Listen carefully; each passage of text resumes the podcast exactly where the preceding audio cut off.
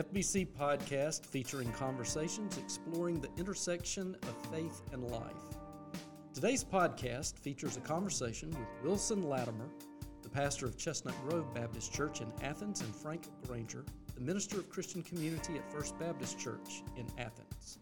Emily Harbin, who is the minister of students and young adults at First Baptist Church in Athens, will be hosting this conversation, which will explore the experience and perspectives of racial injustice. All right, so guys, I thought we would start with just some basic introductions today. Wilson and Frank, I'd love to hear um, where you're originally from, what brought you to Athens, how long have you been here, and what kind of things have you done at your church? Wilson, we'll start with you.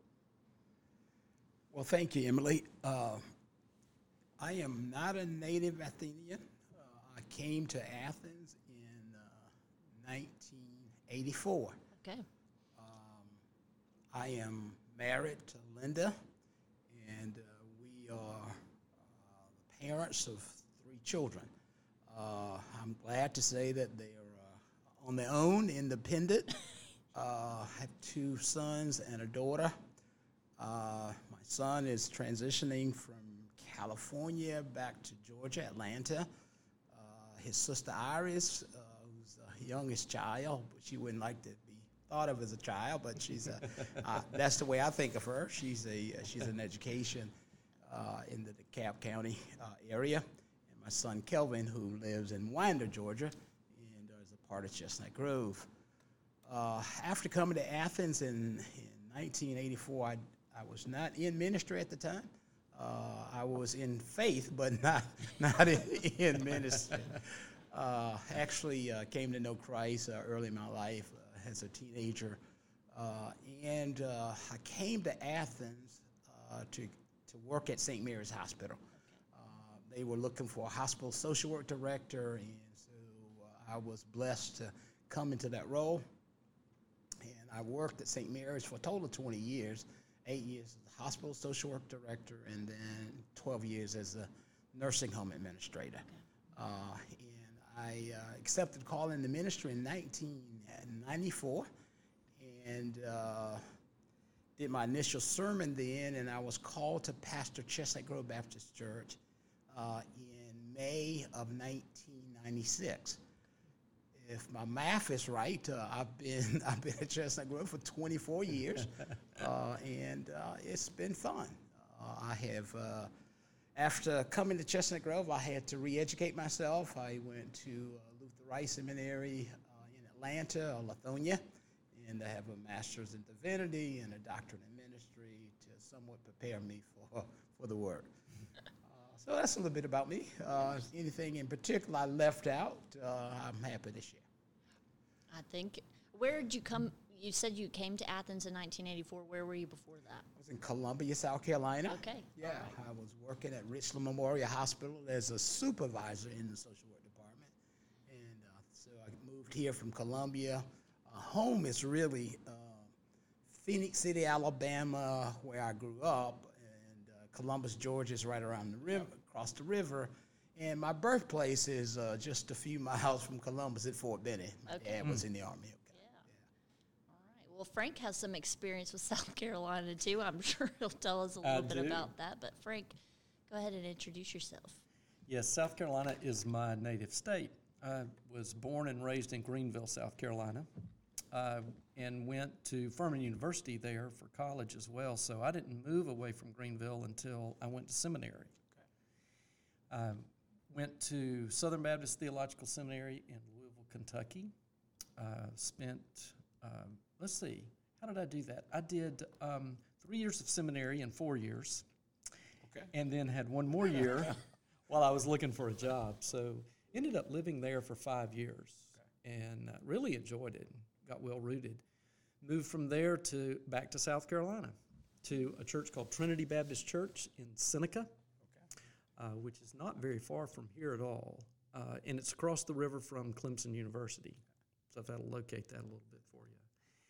And then in 1989, I moved to Athens, Georgia to come here and work at First Baptist Church. And so for 31 years, this October, I've been here in this congregation, uh, doing a variety of things, uh, quite literally. Well, Uh, but my my job was in education. Uh, I'm an educator here in the church. Um, I worked a good bit with children uh, as well as all other aspects in my earlier years, and now focus mainly in uh, general education. I do a little bit of administration and uh, work with adults.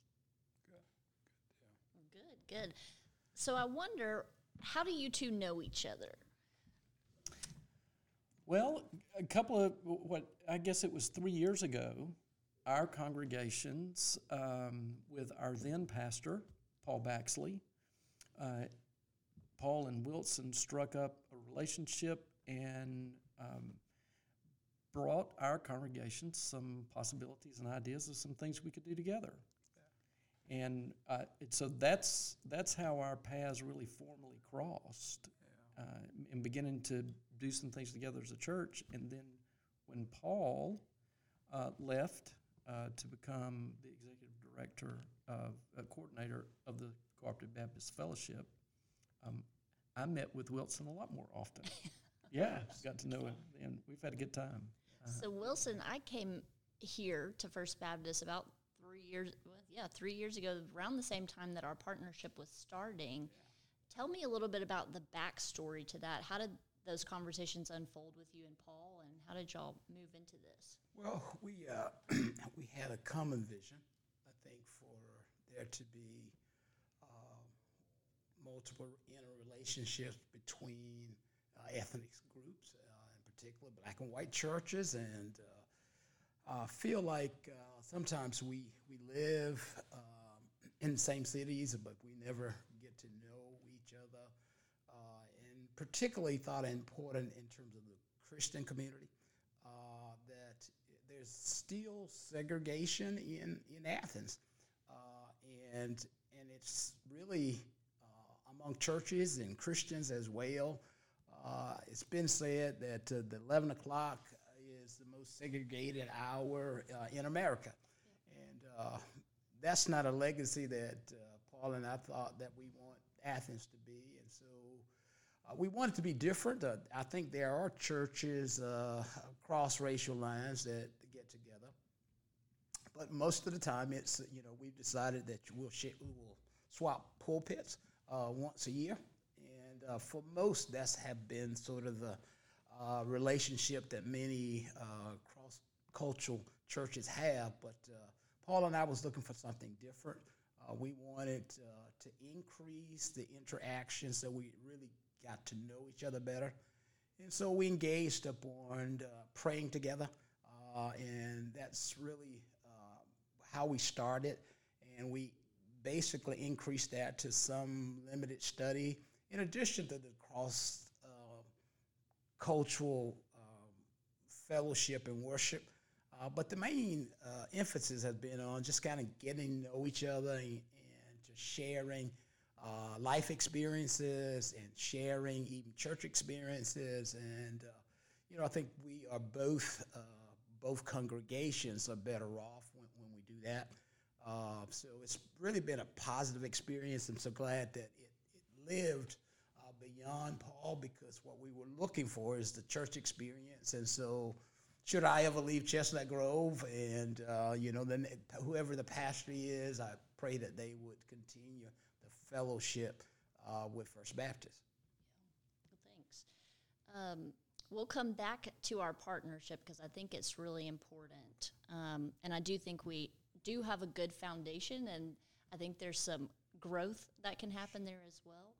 Um, but I wanted to kind of dig back into your stories a little bit. We've done some introductions, but I'm curious to know as we think about this conversation around racial injustice for both of you, what are some of your earliest memories or times, if you can dig deep back into your story bank, when you remember experiencing or first becoming aware of racial injustice in our country?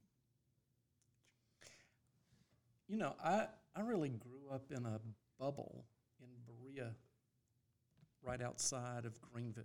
It's all in Greenville County, but Berea was a little farming community. Uh, it's in the northern part of Greenville County, uh, close to Furman University in that section. Uh, but you know, in my early childhood, uh, it was mostly a white community, even though it was still a farming community. It wasn't a suburb. Um, and so um, I, mean, I knew that we had a school where it was all white, and I knew that there were schools across town that were all black, but that's where people lived.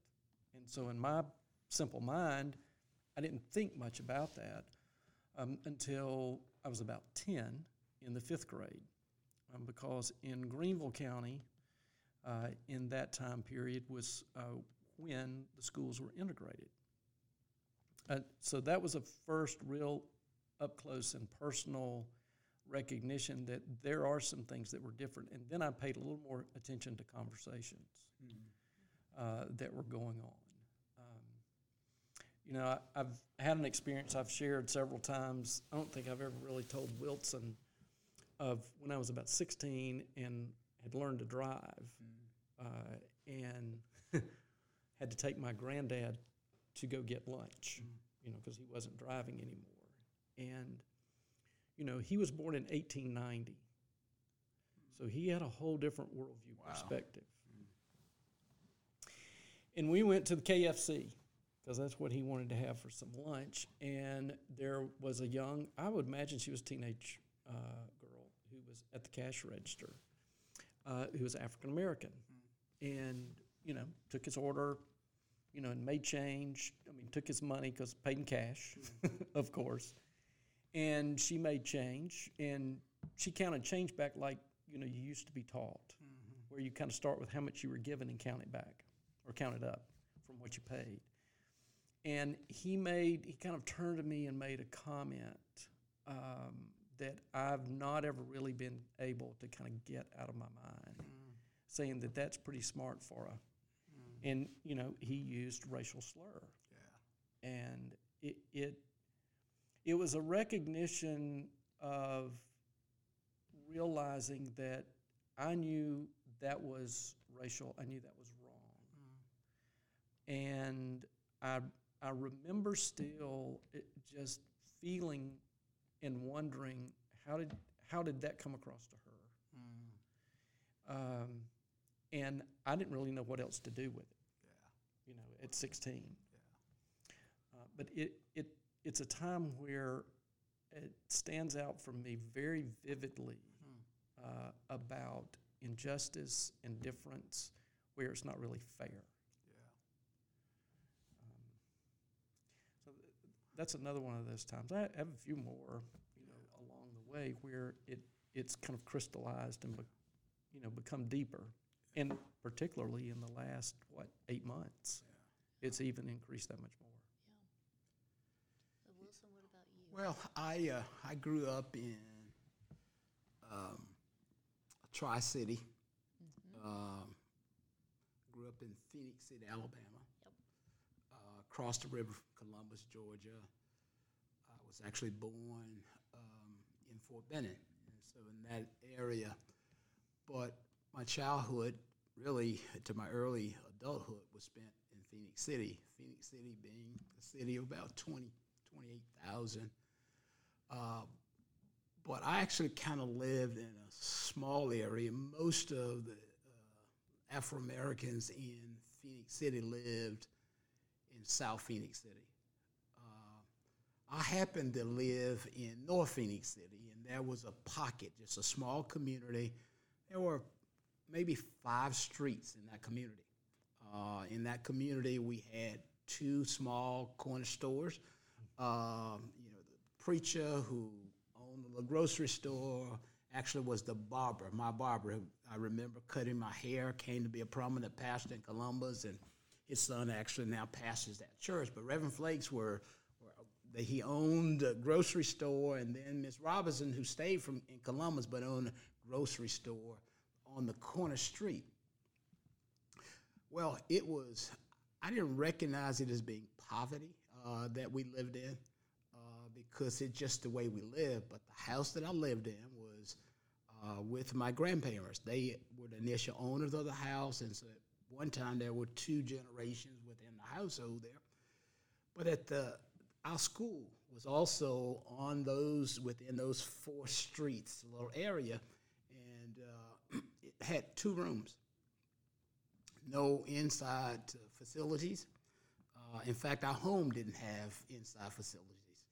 Uh, we so we had a, an outhouse, if, if you can relate to an outhouse. So we had an outhouse, and I tell people now, you know, I, I hate it. I hated winter because uh, you had to go to the outhouse in the winter, and uh, it was unpleasant in the house if, if uh, you know. So, so, that that was so, you get a feel for what the community was like. So so everybody in community was like like family. We seems like everybody was my cousin. Uh, and so, it, despite the economic conditions, it was it was a nurturing community. Uh, and, but strangely, right around us was white communities on every side. Uh, in fact, uh, my, my dad my dad was in the military, and after he got out of the military, he especially was cooking. And so he would work out at Fort Benning and my mom uh, job that I first remember as a child that she was a maid, and uh, so she literally would walk from our house through the path.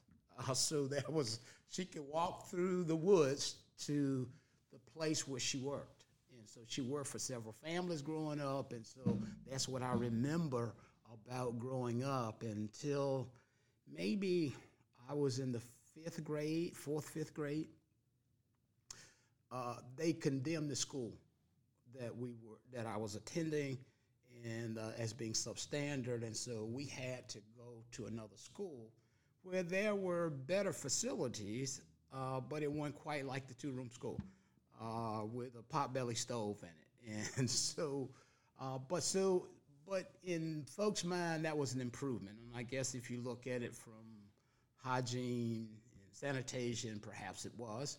Uh, so then I started there in a larger school with more Afro Americans. It was still segregated schools. And maybe f- three years after that, there was an integration of schools. There was had freedom of choice, uh, and so my mom uh, elected for us to go to be integrated, and so we actually could walk to the school that that was integrated. And there were many experiences that were unpleasant between blacks and whites in that school, and so that that I remember.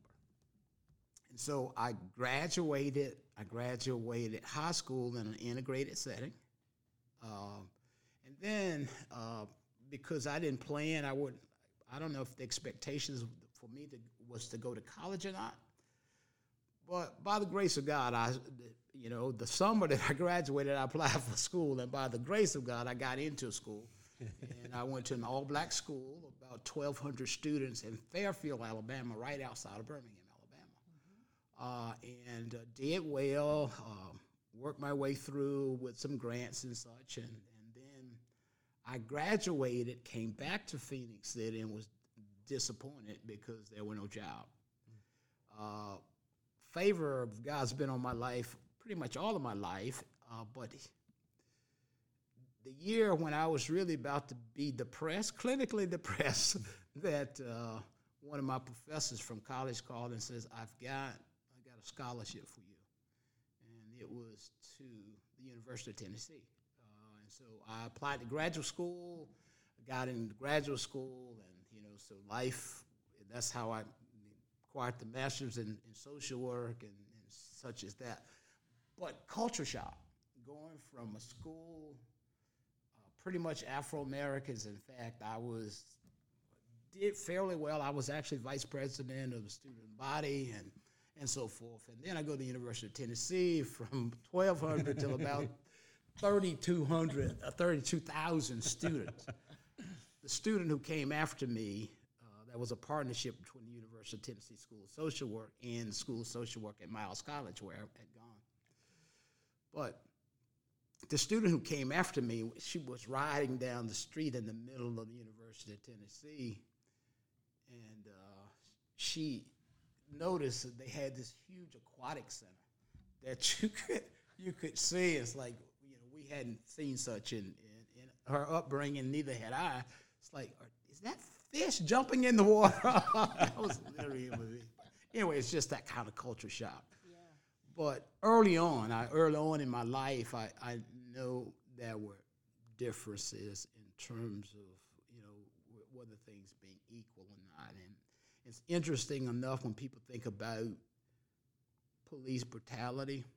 Um, there were several people in our on those four streets that I grew up in that they were we call them bootleggers. Hmm. They sold moonshine, homebrew. I don't know if you know, but but but occasionally, and I can remember there were two white police officers, and who was known to be the police who would raid homes. Mm. Oh, wow. I can I can it's it's amazing today at my age that I can remember their names. Oh. I can't remember some of my cousins' names, but I remember Big Bill and Johnson. Mm. Big, they were the they were the police officers who had the task of raiding blacks' homes, uh, primarily looking for, I guess, illegal uh, sale of alcohol. But I, I was thinking in these recent recent months and year or so when we talk about police brutality, I can remember people thinking them having canes just how they raided the homes kind of thing. In fact, you kind of grew up with a fear of police officers uh, because of that, and it kind of st- stuck with you.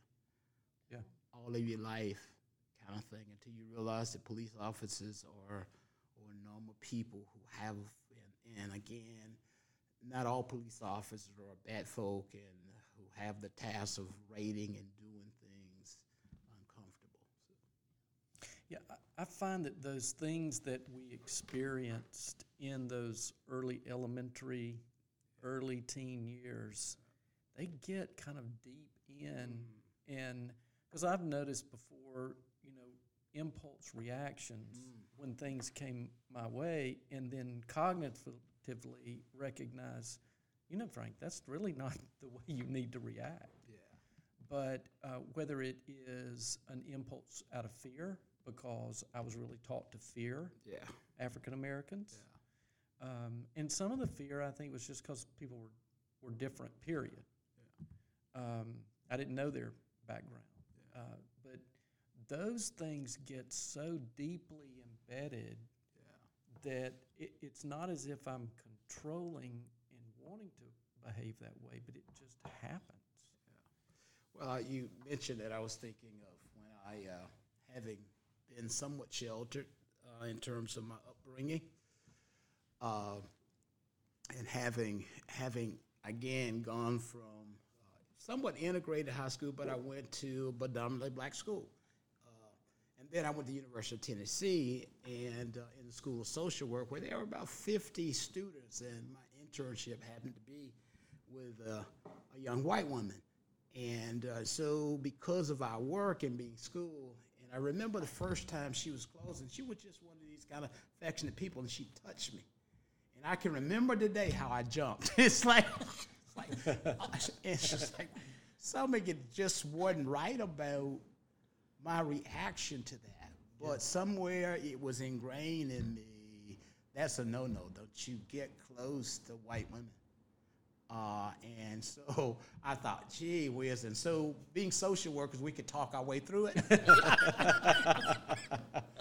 but uh, so you know, you as you think about how how. But again, I think even in Athens today, uh, I would submit to you that that's probably still those folks who just never really cultivate relationships, but react to people based upon what they have heard.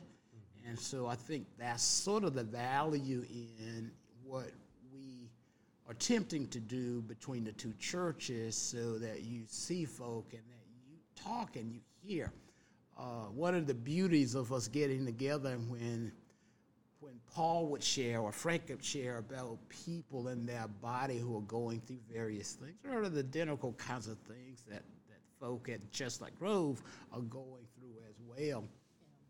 And uh, so it's uh, it's kind of interesting because we have over the years, over 24 years, in terms of want us to be open to, to anybody that God would send. I want us to be the church and to receive anybody that God would send. But but there's a notice we have right now probably two active Anglos at, at Chestnut Grove. Uh, and you know they stand out. You know, as I've stood out and at St. Mary's. You know, if I go back and say, you know, I came to St. Mary's, and but you know, in terms of department head, I was a department head as a director of social work and as the administrator, but it was pretty crystal clear of forty department heads. I was like one or two, uh, four at the most at any point in the twenty years that I was there. Uh, interesting enough, the hospital administrator now the CEO at St. Mary's is Afro American. Uh, so it's it's you know some changes have happened. It's happened slowly, but I can only imagine though what it must feel like to be working in that space. Yeah. Uh, and so anyway. Yeah. Well, I appreciate y'all sharing out of your own experiences. I think. Um, over the last several months, I have been reflecting so much on in my own life how um, it seems like progress is being made some days, and other days you think we're riding the same storm we've been riding for a long time. Um, and so I appreciate y'all talking from your own experiences and and see and noting the progress, yeah. um, but also acknowledging you know there's a lot of work to be done. Um, and just the fact that we're sitting here together having a conversation it yeah. is a signal of progress, um, as is our church partnership, yeah. which is where I want to head next in our conversation. Um, you know, we have done some Bible study together and some prayer groups. Um, we've shared several meals and we've done pulpit swaps. But what are y'all's um, hopes and dreams? I mean, what do you see long term as far as our partnership? What would you like for our two congregations to do together? You know, when I think, uh, it's, think about the younger, younger people. Think about, uh, I don't know what what their experience is like today. Mm-hmm. Um, because I spend most of my time with adults. So part of it is just the way I live my life. But and I don't know what they hear at home. Um, I don't know what perspective his, as Frank talked about his grandpa. Yeah. You know, I don't know what what grandpas and and and parents are sharing their children or are their substantive conversations about race and history uh, in, in our homes today. Uh, and uh, people are being educated in, at home uh, and what is being taught in schools.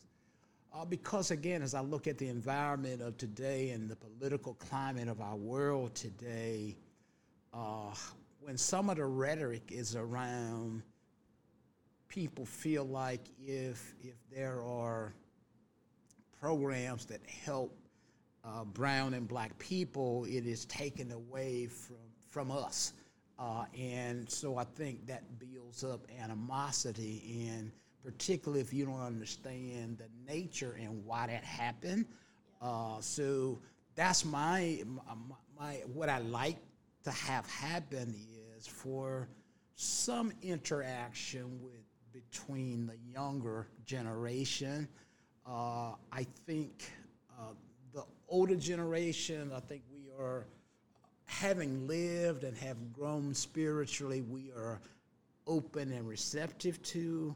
I'm just not certain that it's happening within. It's more of a question yeah. than anything else. I like to think so, uh, but if there are superficial relationships and people are led to guess about it, or they are depending upon rhetoric, from TV. Uh, so I like I like to see us at some way uh, help to bring the younger people together. Yeah, yeah. I um, I often sit in our sanctuary on Sunday mornings, and as a minister with working with young people at our church, this is the whitest place they go during the week. Yeah, I mean, yeah. and like you said, the 11 o'clock hour is the most segregated in America. Um, I don't know if that's the experience of uh, your youth at your church, but I do think, you know, at school, it's not this way. It's not this way on their athletic teams. um, so I definitely think it's important um, in, in an area we can. Yeah, I think they see each other. Yeah. I, but I don't know. I don't know how much. You know, I can think back when I was uh, in integrated high school, and there were integrated um, um, athletic programs. Uh, you know, the the uh, football team that I played on and, and such. But in terms of then you, you then you leave and you go back to your segregated Right. and and to to go there is really not necessarily bad, uh, but if you're open to have and you sharing the difference, and somehow we seem to have this idea that my world is better than your world. I rather think of it as different, and to be exposed to difference is enriching. And so, if that's the message that we could have, uh, and that our children will have, because otherwise they'll go off to school, and if they go to integrated settings, that they will have the kind of reaction that I had when I was exposed to, you know, someone closely from from the uh, different race, kind of thing. Right. So, Yeah, it's, uh, um, not just to coexist in the same space, but to cultivate actual, real, real, authentic relationship. Yeah. There, I, I think those intergenerational experiences, and particularly sharing of stories within our congregations, when you talk about your childhood yeah, and what you experienced, where you went to school, that's something I never knew. yeah, Uh, but it is so powerful to hear a person's story. Yeah. And I, I think that if that would be something new to add to our gathering together, is some intentional storytelling a- about our lives and, and what we've experienced. The other thing that I would like to see grow out of our relationship is uh, some side by side work in the community. You know, if there, whether it's a, a mission project that we choose or something that's ongoing. I know we share it, we share our time with Family Promise, yeah, uh, but we each kind of take our days, y- you know, just to divide and conquer. I mean, it, it, there's a practical aspect to that. Uh, but I, I think if we had some specific things that we could literally do side by side, because when I just know from being on any kind of mission trip yeah, that I get to know someone in a way that builds a more deep, lasting relationship. Uh, we laugh together, we eat together, we sweat together, um, and you know, and we're we learn one another's skills that we didn't know the other had, and I think those become an additional way in which we build a real strong foundation in our ongoing relationships as a church. And maybe it is a little bit of an outward witness to the community yeah. that Well, that that different people can have a commonality in Christ and work together. I think you absolutely right, and I'd like to see see the same. And, and sometimes I think those, uh, you know, we can have a, a planned conversation, or you can be working together, and the conversation happens, and and that may be uh, one of the approaches that we take in bringing younger people together. Uh, and again, I, when I think about even our church in terms of just youth in general, uh, I need to engage them more in ministry, uh, in outreach. And so I think we can, I would be interested in us talking about what we can do locally and what we can do maybe even internationally. Uh, one of the things that my life was so enriched by, in terms of a mission trip, one of my professors, the white professors at uh, at Luther Rice, and, and really, uh, although I grew up in church, been in church all of my life, mission have not been international mission have not been a big part of what I've been exposed to.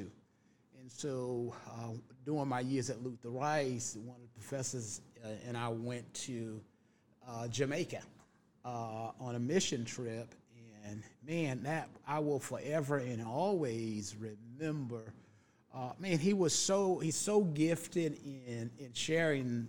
You know that that was sort of some difference in in our spiritual gifts, but just being together, uh, those 10 days, man, I was just so blessed. You know, his, his motive was that, you know, I would maybe take over that ministry. He says going to be with the Lord, but I know my gifts. but, but we shared, we stayed in, in one of the natives' homes in Jamaica.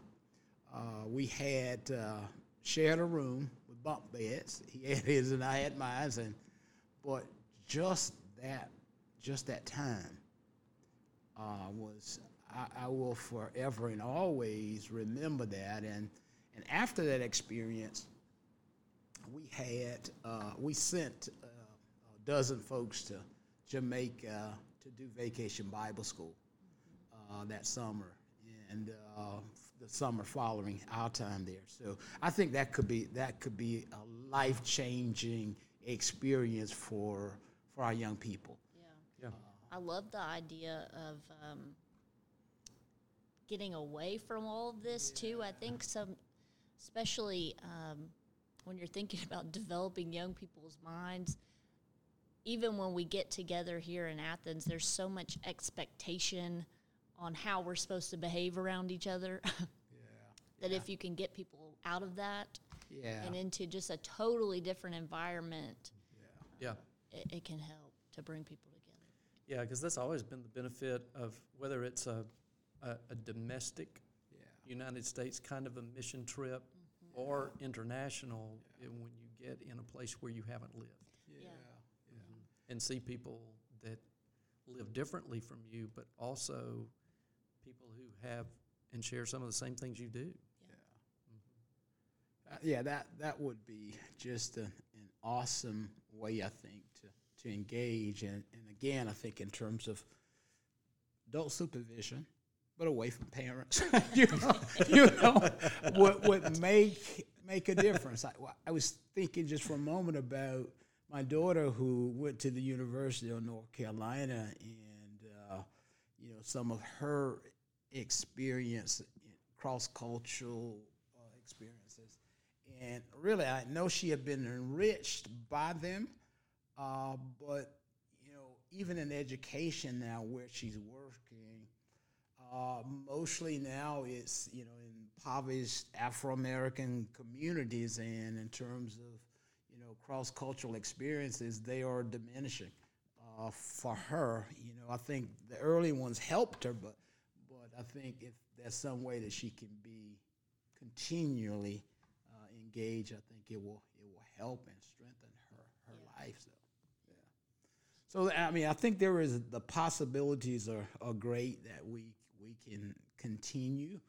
Uh, we we we'll pray uh, that uh, we get relief from COVID and uh, we can uh, God will use us to to uh, you know work together and you know I think just the experience itself you know there's there's those those persons who attend you know uh, uh, congregations uh, where they are multiracial and I applaud them you know and I you know I, but I don't think that's the only approach Right. you know, I think you can maintain First Baptist. I can. We can maintain Chestnut Grove, and but we have substantive interactions. Yeah.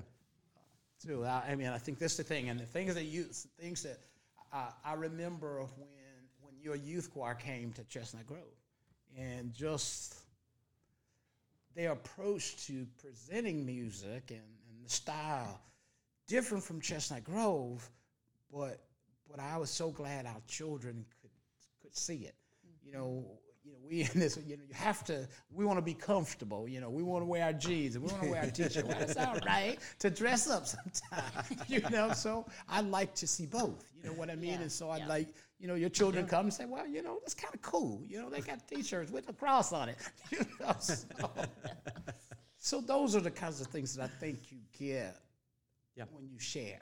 Yeah, Right. really do. You may not have a dance ministry, yeah, you know, but uh, dancing, I, I've had my years when I thought dancing in church, but David danced, right? He did. yeah, And Miriam too. yeah, that's right. Well, what do um, I'm curious to know? You know, this year has been a tornado and a hurricane, and I've heard people say a dumpster fire of a year. What are some things that are giving you hope um, as we look forward, either just in general or specific to this conversation of, of racial justice and that work, the ongoing work? I think the stimulation of conversation Yeah. and for, for people who are Christian and, and uh, of, of goodwill, uh, that people see it as an opportunity. And if you watch closely, uh, even even if we look back in history, and when we look at the civil rights movement, that it was multiracial. Uh, and so when people get together, coalesce around what what is right, uh, and so th- that has happened. It is happening now. Uh, so I'm hopeful, uh, even in these climates, but it has taken, you know, the George Floyds, the people who just decent people say that's wrong. I don't care what color it is, uh, and and it being that way, and so when people see see it several times, they're moved. You know, the spirit of God moves you to say this is not right, and I, I need to speak up. Yeah. I, I need to be on the side of right. And so I'm hopeful because that's what's happening. When people talk about, I- you know, this is probably not the place to talk about politics, but when people say, you know, uh, we, we, let's forget about the parties for a minute. Right. you know, what's, what's right.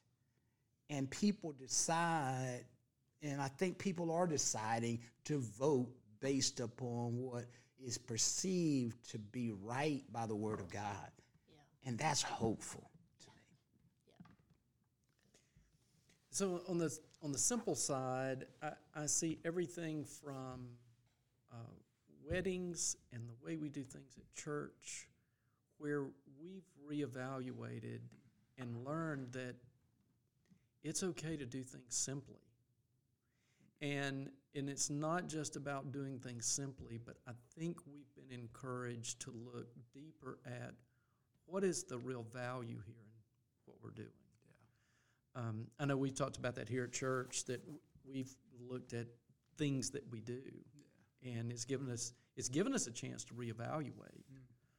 Um, so in in one way, uh, in an area that's totally separate from racial injustice and some of, and some of these other things, I think that's one area where I'm hopeful uh, is to rethink how we how we approach a lot of things in life and look for its real core value. How do we emphasize that? And with uh, racial injustice, where I'm hopeful, eh, I think is similar. Uh, we've raised a level of conversation and consciousness. I think it's given us an opportunity to see that where we thought a lot of inroads had been made decades ago, is that while those were valuable and important, um, there is still a very long way to go. There's a lot of deep seated, multi generational, multi decade issues that still need our attention. And, and, and so, where that's raised in our consciousness, that's made me hopeful. Is that maybe this time more progress can be made. You know, I was thinking as you that makes you hopeful. And I'm thinking, you know, I spent a moment in sort of sadness,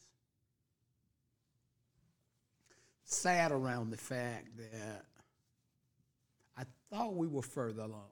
you know, it's like I weep that you know we're still here in places.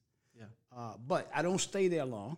Uh, but but for a moment, my wife helps me to feel and to express my feelings, and so I feel like I'm better when I acknowledge it. Yeah, I am. That that saddens me. Yeah. Uh, but then, how can I move from the sadness I feel to making an impact? Uh, because again, I think, and I see it visibly, I think, around sort of the political climate is what saddens me because of, and I don't even know, but I think it just in terms of what motivates people. I think it's some of the unexpressed emotions uh, and resentment that people have felt for years. Uh, I and, and, just never expressed it. I liken it to uh, when I was at the last church before I uh, went to uh, Chestnut Grove uh, and I was I was on the impression that you know the church was thriving, members were being added, TV ministry. Man, it was just, and the pastor died, and the members had this feeling, we want our church back, and they rose up, and I thought like, wow. I was just, I was caught up in the fact that, man, I'm just growing spiritual, I'm just grinning all the time. and I thought, you know, I, but I was naive to the fact that there was something else buried about. Even it was just what I needed mm. in, in, my walk. But for them, it was more important for them to have their church. And that's kind of, I like that to America now. There are people who they look back, and some of it is a reaction to eight years of Obama. Mm-hmm a black man was president of these United States. Yeah. And there's this feeling like never again. Yeah. We want our country back. And that saddens me. Yeah. It's our country. All of you know, but it, but it's sad. But they couldn't I, I don't know.